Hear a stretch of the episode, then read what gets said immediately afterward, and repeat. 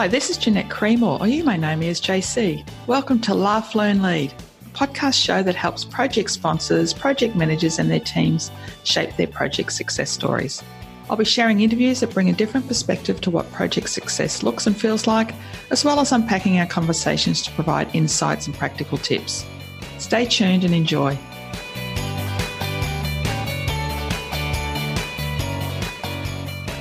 Hi, listeners. In this episode, I catch up with Karen Ferris, self professed organisational change management rebel with a cause. She is acclaimed internationally as an author and speaker with industry acknowledgement of her reputation as a thought leader. She provides both strategic and practical advice and insights to her audiences. We talk about her background in IT and now as a trusted change leader, why she wrote her book Game On, why we need change management in all projects, what can we each of us do to make a difference, and what she enjoys most working with her clients. Karen's ability to share her experience and knowledge ensures that everyone is empowered to make a difference. I'm so excited. Um, I met her at a dinner, um, a networking dinner, and I was so intrigued by her story and what she's um, doing to help her clients. Um, welcome, Karen. Um, can you share with us a little bit about your career? And I know you are a trusted go to change leader. Yeah, thanks, Jeanette. I'm excited too. I've been looking forward to this conversation. So, yeah, I'm an organisational change management um, consultant, um, KarenFerris.com. And but my background primarily um, was IT service management. Um, so I made a fundamental pivot about nine years ago. Um, but when in IT service management, which is all about process improvement around IT, um, I always had a people focus. I was, you know, a, a, a manager, a team lead, um, a trainer, educator. So I always had that focus. So I always was always helping people transition through change, but never called it organizational change management. And it was back in 2010 that I became an accidental author. And um, what started out as a white paper turned into a book um, around organizational change. It was called Balanced Diversity, a portfolio approach to organizational change. And that's really what sort of forced me, if you like, into the organizational change management space. Um, so I've just written my second book, um, Game On, this year. Um, which I'll, we'll probably talk about. Um, and if people look at my LinkedIn, I've got a tagline that says organizational change management rebel with a cause. And that's because I like to sort of push the boundaries of the industry and challenge the organizational change professionals um, to look at things a bit differently and, you know, question why we're doing things the way we're doing them. And Change Management Institute Victoria last year. They have a, um, they're doing it again this year, what they call a kudos dinner. So people get awards for contributing to the community, etc. And I got the, what they call the Rebel Award for the person breaking all the rules to make things better for all. So um, that was, I love that was that. nice. I absolutely yeah. love that. Oh, that's awesome. Yeah. So I work with all sizes of organizations and industries and really focusing on organizations that you know, we're facing constant change. It's volatile, it's uncertain, it's complex, it's it's ambiguous, and trying to help them improve their organizational change management capability, um, increase the resilience of the workforce in the face of constant change, and helping leaders to be adaptive to changing situations, and um, also helping leaders move from a environment of command and control to one of uh, delegation and trust. Mm. Yeah, and you mentioned that you know your background um, was in IT service management, you know that process improvement and systems. Mm. Do you think that you understand what these leaders are going through because you've actually been on the floor with the workers, trying to get them to get the best out of themselves and the systems they had. What kind of, and I know you said you're an accidental author. I love that because um, I have on my to do list is to write my book. And so hopefully I accidentally um, become an author as well. But um, why is it that you think that you so understand that change arena? Uh, I think having, as I said before, have always having that people focus and seeing how you know, I don't actually believe people resist change. People talk about resistance to change. I think people resist change when it's done to them as opposed to done with them. And I think we often forget that, you know, everyone's different. We have different audiences. We have to have different, the same message, but um, exchanged in a different way to meet the needs of the audience, use different channels. And I think, and I see people struggling with it because the message doesn't resonate with them, or, you know, it's the wrong level, or it hasn't addressed the what's in it for me. And I think leaders, you know, the time, you know, the time is, is, is difficult and but unless we take the time to you know hone those messages and engage with our workforce and have that two-way dialogue where people can ask questions um, then that's when we have changes that just don't get embedded and we don't get the return on investment from from projects. Mm, mm. Now you mentioned um, your second book, Game On: Tactics to mm. Win When Leading Change is Everyone's Business. Tell me a little bit about that book and what inspired you to write that one. Yeah, so I, I started writing a series of, um, of of blogs, and then realised that I probably had a good portion of a book on my hands. Um, and I wanted to write it because we are facing like a new era of disruption. People talk about digital transformation, and I'm sick of hearing about it. We've been transforming for a long time. So, transformation, I don't think is a, a new thing, but I think disruption is. I think all industries are feeling the disruption that they've not felt before due to you know technology robotics, artificial intelligence, globalization, um, increased customer and consumer demand, um, and change. So change is getting faster, and we can't predict where it's coming from now. It's a bit like trying to predict the weather. You know, it's we can't control it. It just comes out of nowhere sometimes, and I believe that's what we need is a resilient workforce that embraces that that that is our new. You know, I, I say change is constant change is a new black. It is what it is and it's not going to go away. Um, and I started the book, well, I started the blogs with an analogy, and I used a soccer analogy because I'm from Liverpool in the UK, so I have to, you know.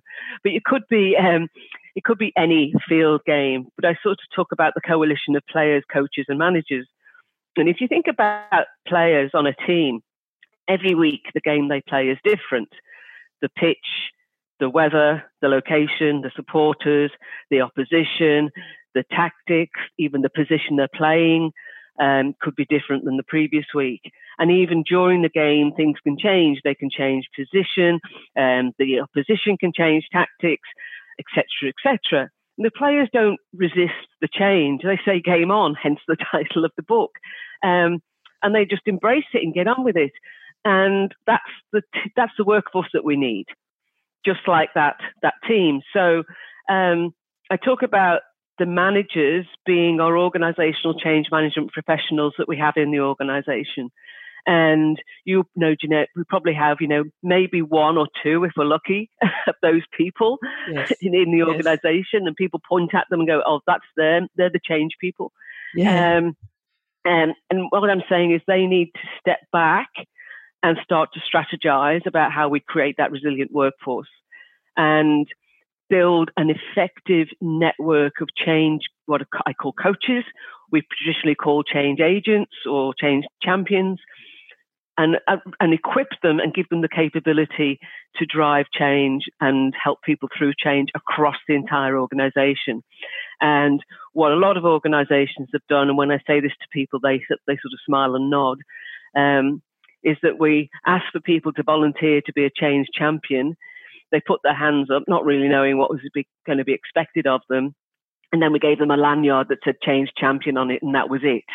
Um, mm-hmm. no capability, no skills, no training, no education. Um, and of course, so nothing, nothing happens.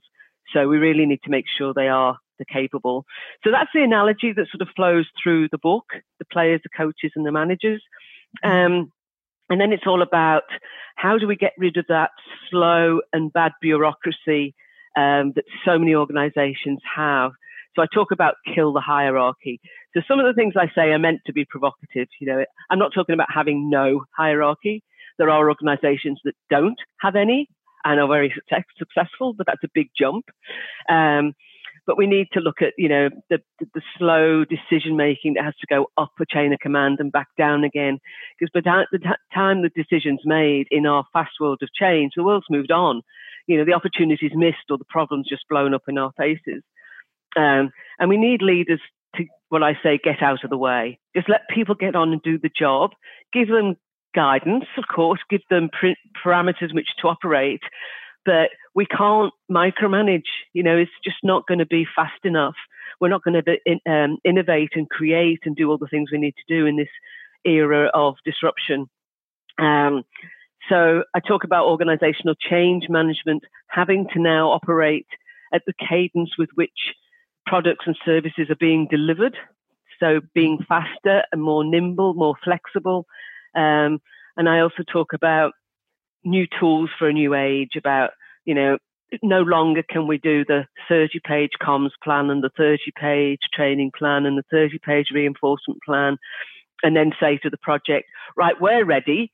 Well, as I said, the project's gone. You know, um, yeah. we need plans on a play, page that can be, you know, changed at the drop of a hat, that evoke conversation, are clear and transparent. Mm. Yeah. I love that, and and I'm a big sport person. Um, people listen to my podcast will know that I talk a lot about sports. So I love the for your reference to Liverpool. Now, mm. just just to correct my ignorance, is that the red and white team? That is correct. Yeah. Okay, so I do have the right team in my head. Red that's, and, that's the right and team, and it's the one that's top of the league at the moment. Oh, are they? Oh, okay. yeah, and so I get the your analogy and your metaphors around, you know, game day and how things can change and and unless you you know skill up your team to have clear roles and responsibilities and confidence they can't adjust on game day. They they're still looking for other people to lead them and and like you said it's now everyone's business. Absolutely. So, yeah yeah and it's making sure that you know it's like you say it's really good you know, game fit game ready. What mm. resources do these people need? What tools what education what training? How do we make sure that the teams physically and mentally fit to play the game and win? Yeah. Mm, mm. and you just also referenced something that i kind of just gets my heart going of not again. Um, these people that volunteer, they want to actually get involved in projects. And so they, like you said, they put a lanyard around them and say, oh, they're a change agent, then walk away and leave them to, you know, to scramble, cope, fall over, whatever. Mm. But why do we need change management and projects, Karen? Like you, you mentioned that we have to go from that old traditional 30 page comms plan mm. and that. But in your mind, what is the benefit of change management in projects? Yeah, good question. Um, I often say to people, and I probably read it somewhere, so I'm not claiming it's mine, but I often say projects install change, organizational change management implements the change. So, organizational change management is ensuring that the people side of whatever the change is, is, is addressed so that everyone understands why the change is being made, why we're going to do something differently, why we've got a new service or a new product, why we're changing a process, why we need to have new technology. They actually get it.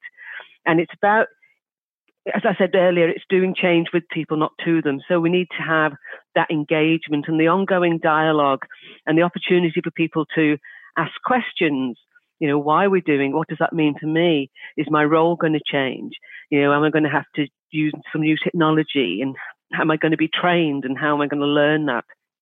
So it's having those ongoing conversations. And often I hear, you know, I shouldn't call them leaders, managers, or execs in an organization that said, well, we sent them an email and told them. And I'm like, well, that's not communication, that's broadcasting. Um, that's just making an announcement. No one's going to get it from that. So um, it's about bringing, it's a bit of a cliche, but bringing people along on the journey, getting the buy in, making sure that the change is embraced and adopted, um, that we meet people's needs.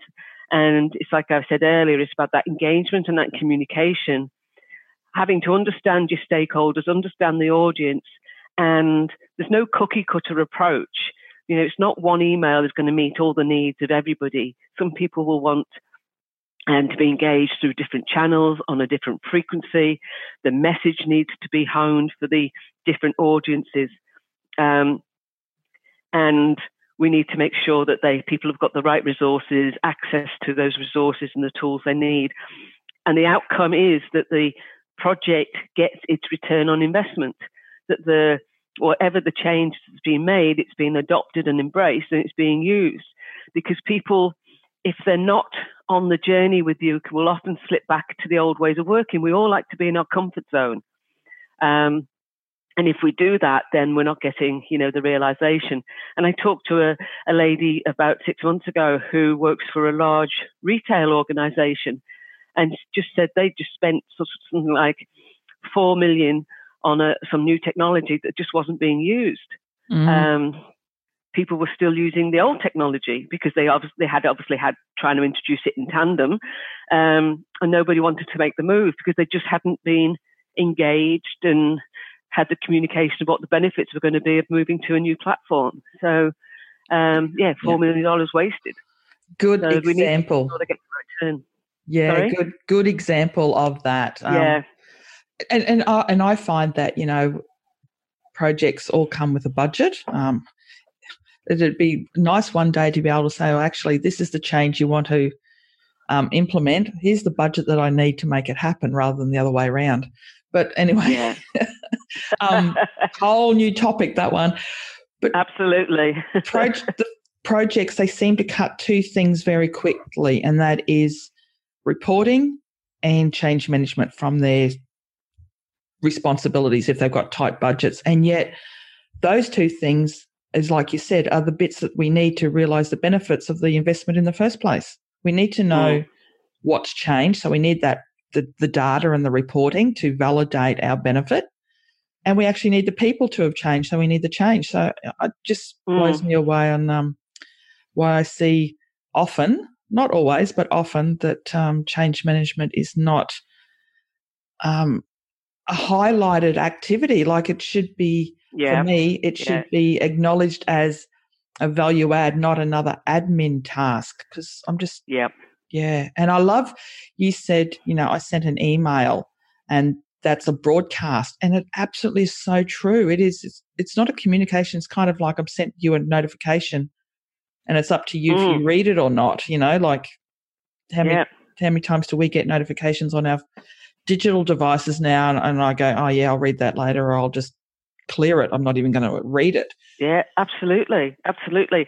And one of the things organisational change needs to do on a constant basis is check back in to say, has the message that we sent out been interpreted in the way we intended?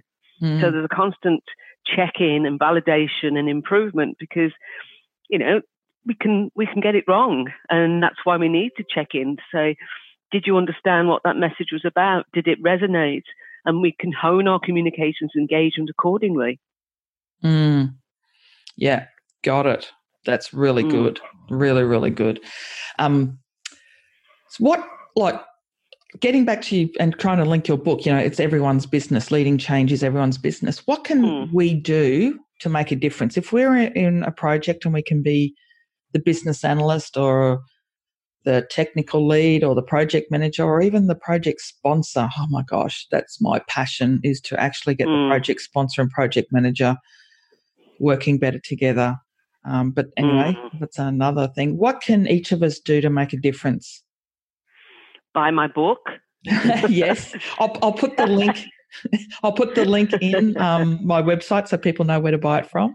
No, um, I think of all the things that we can we can do, I think whatever role we're in is create an environment of psychological safety, and that's a big phrase. Really, making it safe for people to challenge the status quo, to ask questions, to come up with new ideas, to say, I don't understand, or I think there's a better way of doing something without any fear of, you know, adverse repercussion or being, you know, slapped down for, oh, that's stupid or whatever. So it's been creating that safe environment. And because I think today, without that, um, we're not getting, we're not saying to people, people are afraid of saying, why are we doing that? because we've always done it that way. Well, is there a better way of doing it? Because we need to be faster, we need to be leaner, um, we need to be flexible, we need to innovate. And the only way we're going to get people to do that is um, getting people to speak up. The silence you get in you know meetings or workshops or whatever can be deadly because something's festering and somebody has a burning question they want to ask and they're just afraid to ask it. Um, and psychological safety, you know, it's the foundation for real team productivity and high performing teams. And I think we can all ha- play a part um, in creating that environment. And I'd say to people, check out the work of Amy Edmondson. Um, she's a Harvard researcher and she coined the phrase psychological safety. And she's got some great short little TEDx talks. Just you know, Google Amy Edmondson, um, and her research um, many years ago um, was in the health industry, and she and her team were trying to find out um, what made high performing teams. And one part of the research, and there's a TEDx talk on this as well. One part of the research she came up with that said the high performing teams were making more mistakes than anyone else. And she was like, that can't be right. the data telling me one thing, and that doesn't seem right. Mm. So they did dug a bit deeper, and it turned out that the high performing teams were the ones that were talking about the mistakes. Mm. They were surfacing them, saying, "This has gone wrong. This is what we're going to do." And they were they had that safety to say, "We didn't get it right. We made a mistake. What are we're going to do better." So it was just them, they were talking about it more. So because they had that that safety to do so. Yeah, absolutely, and mm. um, and it's the language that we use, I think, in our conversations as well. So, some of the things that I talk about is no judgment. That if mm. um, if someone has a, an opinion, a view, an idea that they that they think will add value or will, like you said, challenge the status quo, allow mm. them to speak but also listen and don't have a comment on it. Just say thank you and then think about it and, and understand where they're coming from. You know, what was their background? Why do they think this is going to work? So don't always respond, just listen to that and with no judgment is one of the key things I'm trying to teach project teams now on how we can make a difference is that non-judgment in collaboration. That uh, absolutely because uh, you're sitting conflict. Yeah, yeah. If you're sitting there or standing, whatever, in a room and you're in a workshop and you're always thinking about how you can respond or slam dunk that comment, is what I call it, stop mm-hmm. because you're not listening. You're actually trying to, you're already judging and trying to have an opinion about that change and why it will or won't work. So that's kind of yeah. some of the things that I encourage people on.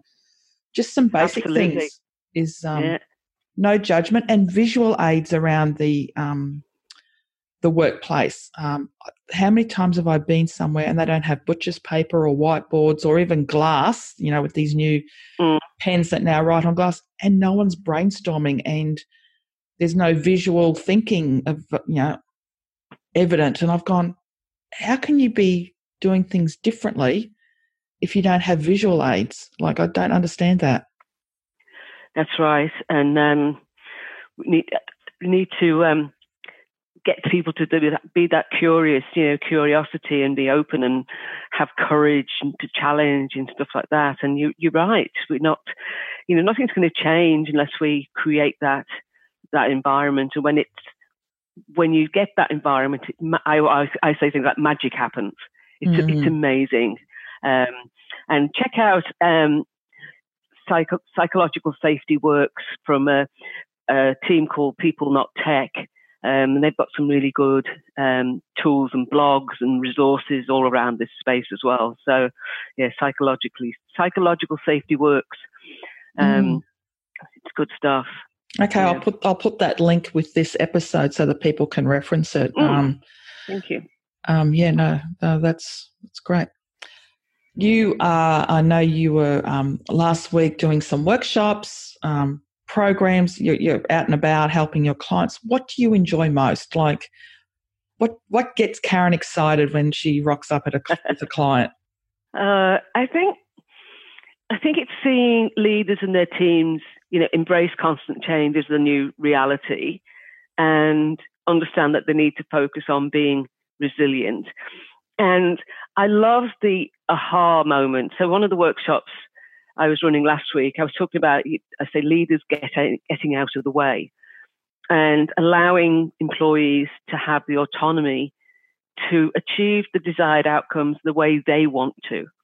Now, it's not management by abdication, but it's because you're still there to support, but it's giving them the freedom to do something their way within guidelines and principles, whatever you want. I call them guardrails. Um, and I see leaders going, "What you mean? I've got to give up all my control?" Um, and they're a bit like the rabbits in headlights. And I said, "Well, let's start with something small. Let's take a little initiative that you want to achieve, and we'll give it to little Johnny, mm-hmm. and we'll have the conversation with Johnny, and we'll give Johnny the this is the outcome we want. This is when it's needed." maybe this is the budget, whatever. And, you know, I'm here to support you. Let's agree to a check in frequency. Um, and then just let little Johnny run. Mm. And amazing things happen. And you get that aha moment. The leader goes, I've got more time back because I'm not looking over Johnny's shoulder all day to see what he's doing. Um, the outcomes were amazing. He, Johnny's absolutely motivated, engaged and has been far, far, far more productive than he's ever been. And great things are happening. And it's just that aha moment when, you know, start small because you say to leaders, let go. And they see this big picture of anarchy and chaos. And it's like, well, no, let's just break it down and start small. Um, and I, and, you know, also took getting leaders to, um, show that or be vulnerable, if you like. So you don't have to have all the answers. That's not what makes you a leader.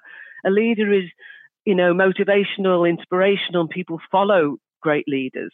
Um, but it doesn't mean you have to have all the answers. That's why you have things called teams and people who probably know more than you do because they're closer to the the front line or and they they know the context in which things are happening and you're not expected to know all those things so um, that can be a bit of a, and it sounds obvious, can be a bit of a um, an eye opener. Um, and then also creating you know, those effective networks of change agents, organizations that have really taken on board the manager, coach, player. And it's not a massive change. They probably have that network of change champions, but they've just never equipped them. So I've done some workshops with organizations where I've given them the um, the education, if you like, the tools and the resources that the agents can use. And they've just lapped it up because they've never been given anything before. And they've gone back and it allowed, allows the change management professional who was in the OCM office or whatever, the one or two people, to really start doing some strategy. And that's really awesome stuff as well. So recognizing this, and you said it, you know, it's, it's, the job of anybody. Change is not in the heads of a, in the hands of a few. You know, it's the job of many. So, mm. yeah. So yeah, a, a, long answer to your question. I think it's just those aha moments, like, yeah, that's so simple. Why didn't we get it? Yeah.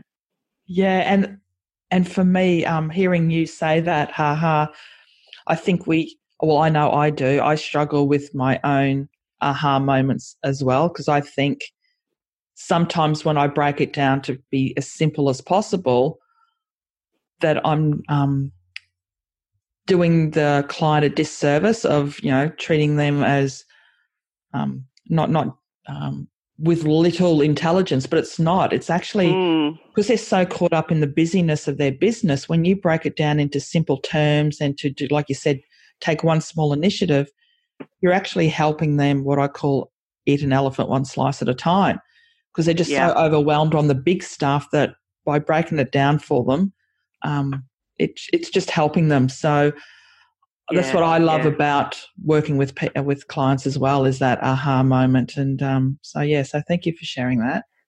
Yeah, and we um, all have blind spots. I mean, we all sometimes just can't see the obvious. Obvious, you know. Um, and then when someone helps you, you go, "Oh, of course, thank mm-hmm. you." You know, mm-hmm. so yeah. Yeah. So that's a lesson for all of us is to um, find someone to actually have those conversations with. To actually, and I call it, um, they can be your mirror. Because sometimes when we talk or do things, we actually don't see or hear our own self. And so I always try and find a mirror that I can walk up to, mm. and that's a person, and just say, Hey, can you check with me? I'm thinking about doing this, this, and this.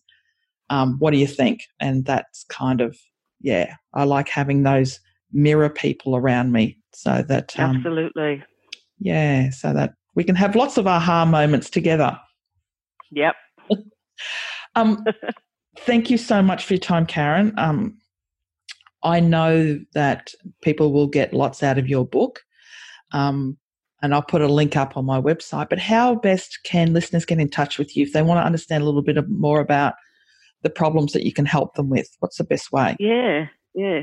Thanks for that, Jeanette. Um, KarenFerris.com is the website. So it's just Karen Ferris, no dots in, in between, KarenFerris.com. Um, and there's a whole series of blogs up there as well. Um, on the blog page. You can subscribe to the blogs.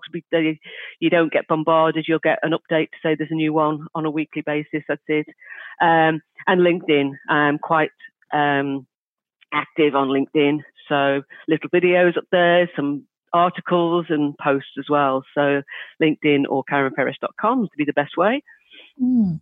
Well, thank you so much for your time. I've oh, really enjoyed you. talking to you. Um, like I said, when I met you at a networking dinner, I just went, oh, I need to know more about Karen. Um, what you shared across the dinner table that night was very inspiring. So thank you. And I know your clients get a lot out of working with you as well. So thanks, Jeanette. It's been a pleasure.